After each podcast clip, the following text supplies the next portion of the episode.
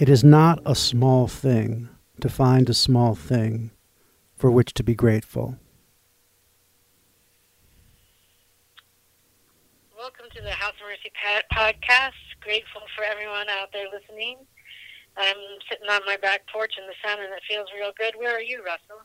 Oh, I wish I was sitting on your back porch in the sun. I am down in my basement sitting at uh, Maria's sewing table. Um, she's been making a lot of masks. So I, oh, really? That's great. Yeah, that's some good ones, but I had to find a place where um, I could uh, get away, and maybe it's a little bit quieter. So I got no sun down here. But I, I have it in my heart. As you always do. Yes. I hope everyone's doing okay out there. Yeah, me too. I really hope everybody's doing great. And uh, the people that you're with, you're finding a little mercy together. Um, I don't know if any of you have uh, been listening regularly to the shut-in sessions that we've been putting out. It's uh, put them out during the week just to try to give you a little bit of mercy uh, in your day. We have, it's like a mini gig. We have three songs from one of the musicians that have been a part of House of Mercy community or friends of the House of Mercy community, and then a, a prayer for the day. And uh, if you haven't heard it, go back and, and get caught up. There's some real great, some real great ones there. Okay, some of you might have built an altar. If you did, that's great. And uh, we're going to do the words of institution again, and you could take communion, give it to each other during the hymn, after the words, if you want to. Yeah, that's great. Uh, can be uh, meaningful uh, to, I don't know, what do we call it, worship? I guess we would worship together as a family. All right. All right, this is the House of Mercy, and welcome to it. God of mercy, you are with us, creating love, making mercy possible. Help us be aware of you. Notice how it is you live among us. It's not always that obvious to us. So help us believe in mercy and practice mercy and embrace resurrection, even if we are a bit uncertain where to look and not always clear what it means. Amen. Won't you please stand and join us for hymn number one twenty-eight, Just a Little Talk with Jesus. I once was lost in sin, but Jesus took me in, and then a little light from heaven filled my soul. It bathed my heart in love and wrote my name above, and just a little talk with Jesus made me whole. Have a little talk with Jesus, tell him all about our troubles.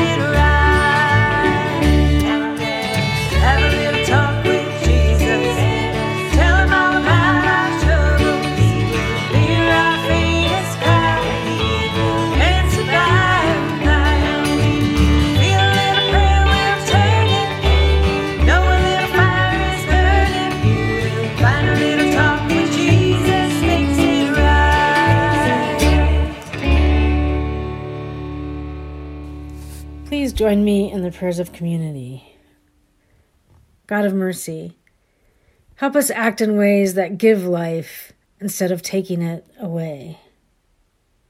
Help us not sit in tombs and look in tombs and stare at screens and hide behind walls and live in fear, even though we have to look at screens a lot more these days, and we are confined by walls more than we like, and fear is all around us. Nevertheless, thank you for music and food and the sun and color and words and these bodies that allow us to feel and speak and make things, and this complex and often very beautiful and sometimes terrible world we live in. Help us keep putting one foot in front of the other. Help us keep making life. God, in your mercy, hear our prayer. God of mercy, we pray for those who have lost jobs and for those who work and work and hardly get a break. We pray for those who are afraid of not having enough money to pay for food. We pray that our various fears and needs and different political beliefs will not make us hate each other, that anger will not turn into cruel action or hard hearts, that we will become more human, not less, that somehow this struggle we all have to face will help us be less divided rather than severing us further. The tension is mounting. Fill us with compassion for the people we have the hardest time with. This doesn't seem like something that comes easily. Help us make our way through the rough territory mercifully. God, in your mercy, hear our prayer. God of mercy, it could hardly be clearer that things don't just keep getting better. We are not all on the road to improvement.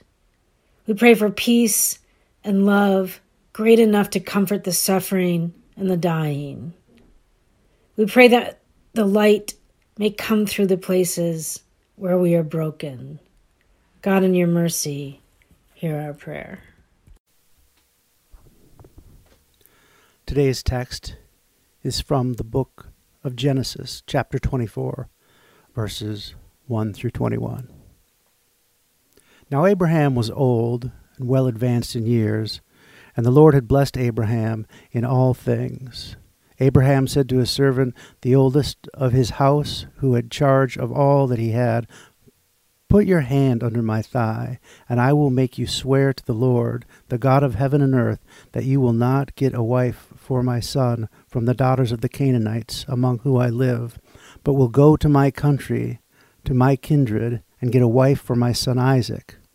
The servant said to him, "Perhaps the women may not be willing to follow me to this land. Must I then take your son back to the land from which you came?" Abraham said to him, "See to it that you do not take my son back there.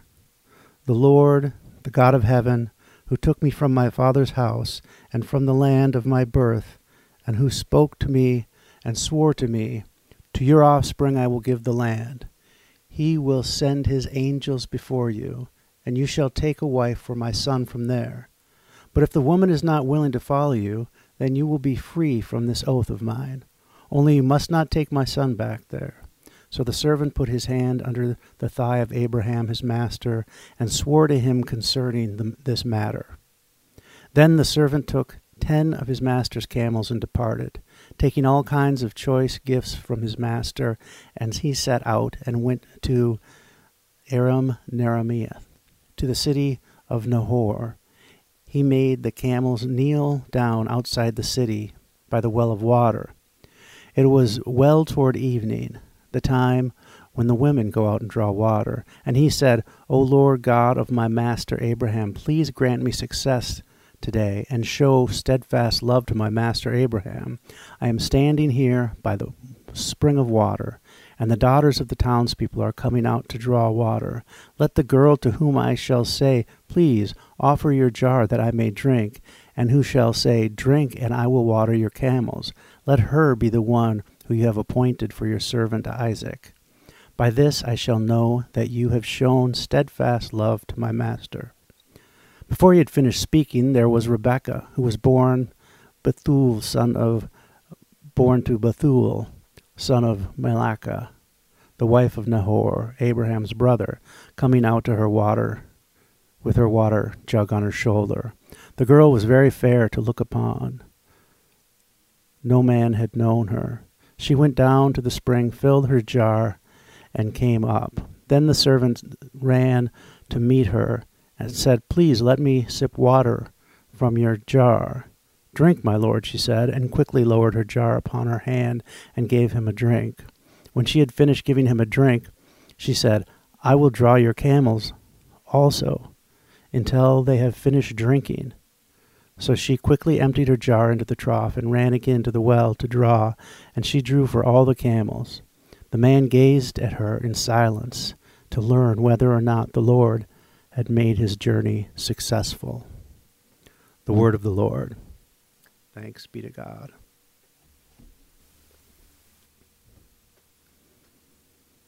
Every autobiography contains an unreliable narrator. Every family story, as it's passed on from one teller to the next, compounds the unreliable narrators. And every family story recalled again, a year on, or five years on, or ten years on, is recontextualized to tell some current emotional truth, or to help understand some long misunderstood truth. Maybe to soften the blow of the answer to an old painful question. Why did she stay with him? Why did she go with him in the first place? Why did she marry him and move away with him?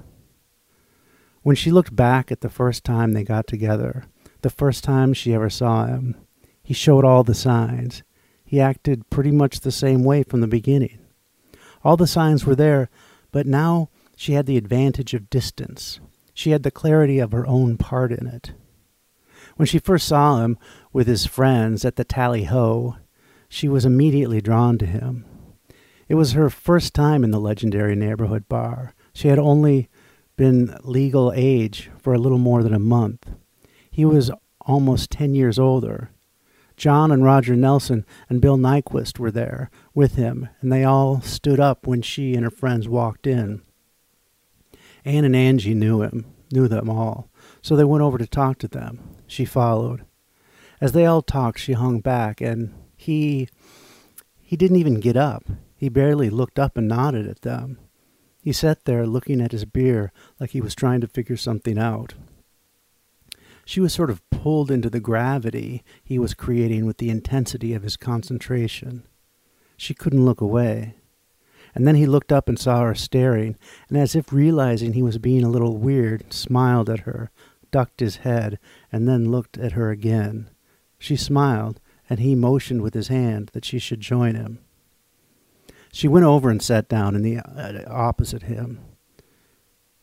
They just traded smiles back and forth, a first volley of glance and smile. She was drawn to this kind of hiddenness or slow reveal over the loud jostling for attention of the Nelson boys and Bill Nyquist. Eventually they began to put small questions on the table, to exchange evaluations of what they were doing and what they hoped they might be doing. The conversation then gained momentum, and she didn't even notice when her friends and his friends left. They talked until closing time, made out in his car a little bit, and then he drove her home. After that, they just fell in together. Before long, they were married. Then she was pregnant, and after the twins were born, it all seemed in motion, and stopping or changing didn't seem like even any kind of option. But it was then that she began to look back, began to ask herself questions, to attempt to understand her life or how the living it had brought her to be living in a sad little house with two babies and a sad man in a city where neither of them had knew anyone or had any family. It was clear looking back that he was depressed from the beginning. Well, maybe not depressed, but somehow broken. Like from growing up. His mom died when he was young, and his dad was a totally self-involved backslapper that didn't seem to understand his introverted son, who was probably mourning the loss of his mom, maybe the loss of his purchase on solid ground. She admitted fully to herself that it was this misalignment that had attracted her. She had her stuff, too. It was like her scars matched up with his wounds. Her mom was kind of hard, hard on her and her brother, hard on her dad, who was just the most regular person middle America in the first half of the twentieth century could turn out. She thought about this a lot. Even as a very little girl, she would see other moms fussing over their kids, kissing their scraped elbows to make them better, cheering them on when they jumped tentatively off the diving board, or even absent-mindedly brushing something off their husband's suit coat shoulder or straightening his tie. Her mom had none of that casual affection or delight, no sense of nurture or caretaking, and she figured it must have been her desire to take care of someone in the way that she wanted her mother to take care of her, but never could. He seemed from the beginning like someone who needed someone to take care of him, to notice him, to listen to him, even to draw him out and encourage him to get out into the world and do something. As the twins got older and she poured all that nurturing and casual affection into them, his full-on clinical depression set in. She didn't really think she could be responsible for his mental illness, or maybe really he wasn't even responsible for his mental illness any more than he was responsible for his psoriasis or male pattern baldness. But knowing this did not prevent her from feeling that his withdrawal and dark absences was an act of emotional selfishness, especially when the twins needed him. They needed a dad, and she needed a partner in raising them, not another person to take care of. Later, when the boys didn't need her to help with their homework and read them bedtime stories, she would sit at the kitchen table with the dull pulsing of the dishwasher and the din of the T V in the other room. She would sit and think of him sitting in that same chair in front of the T V, knowing he was not even watching it, but staring past it, like he stared into his beer the night they met. But now there was no smile. There was no talking, no sharing, no reflecting. There were so many times she could have got out. So many times she could have left, and it would have been easier. Now it seemed cruel to leave him in this state. She would wonder what would have happened if she did leave him in the beginning, what kind of life she would have had, filled with love and fun, laughing. She pictured herself in some sunny place, younger, with some faceless other man, laughing and happy and free. It was not that she didn't have love. She loved him. But she wanted a different kind of love, one that wasn't felt as a dull pain or a suffocating sorrow, love that went beyond herself or him or her problems or disappointments. She wanted a kind of love that you joined in with or were caught up in, a love that carried forward from the past and went right on by you into the future, a big love that rendered her nearly inconsequential, happy, peaceful, but peacefully unimportant.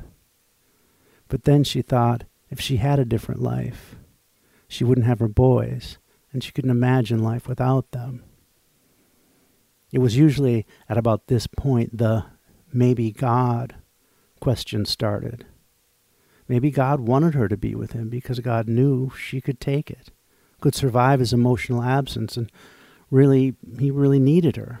Maybe God brought them together because no two other human combination of genes would create her two boys, and God had plans for them.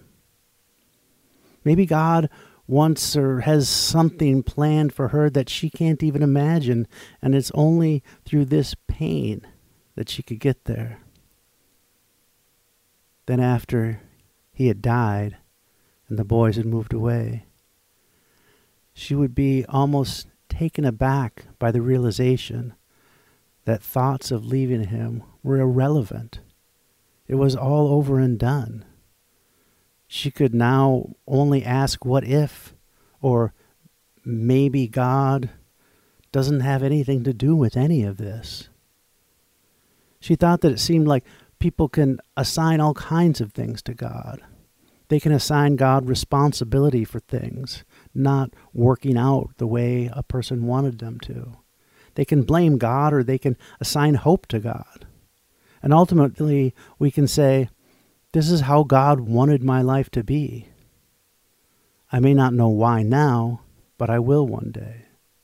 I have to believe this is how God wanted my life to be, she thought, because this is how my life has been. This is how my life is. and the only other options are to think God wanted my life some other way and I screwed it up, or that God is not there, does not care. When she got to that point in her thoughts, she would say to herself, okay, time to stop this nonsense and go to bed. She got up and pushed the kitchen chair in, folded the dish towel on the counter, turned the lights off in the kitchen, locked the front door, kissed the fingers on her right hand and touched his picture on the mantel as she passed it, turned out the living room lights, went into the bedroom, took off her robe and hung it on the door. She knelt beside her bed, closed her eyes, breathed deeply, and thanked God for her life.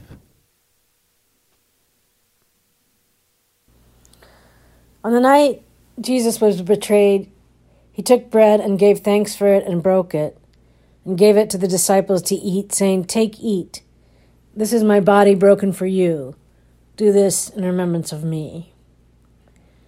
And after supper, Jesus took the cup and gave the cup for all to drink, saying, "This cup is the new covenant in my blood, shed for you and shed for all people for the forgiveness of sin. Do this in remembrance of me." We invite you to share communion with each other during the hymn. Won't you please rise and join with us in singing House of Mercy hymn number thirty-one, "Near the Cross." Jesus, keep me near the cross. There's a precious fountain, free to all a kneeling stream, flows from Calvary's mountain. In the cross, in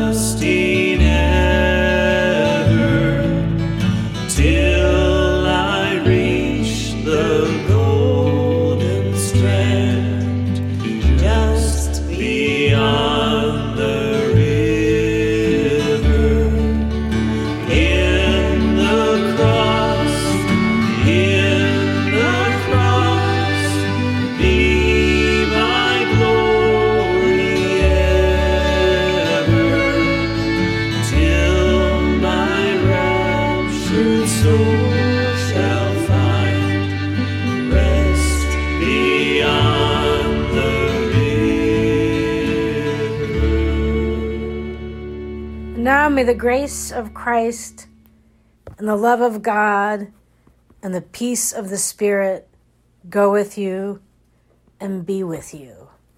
Amen.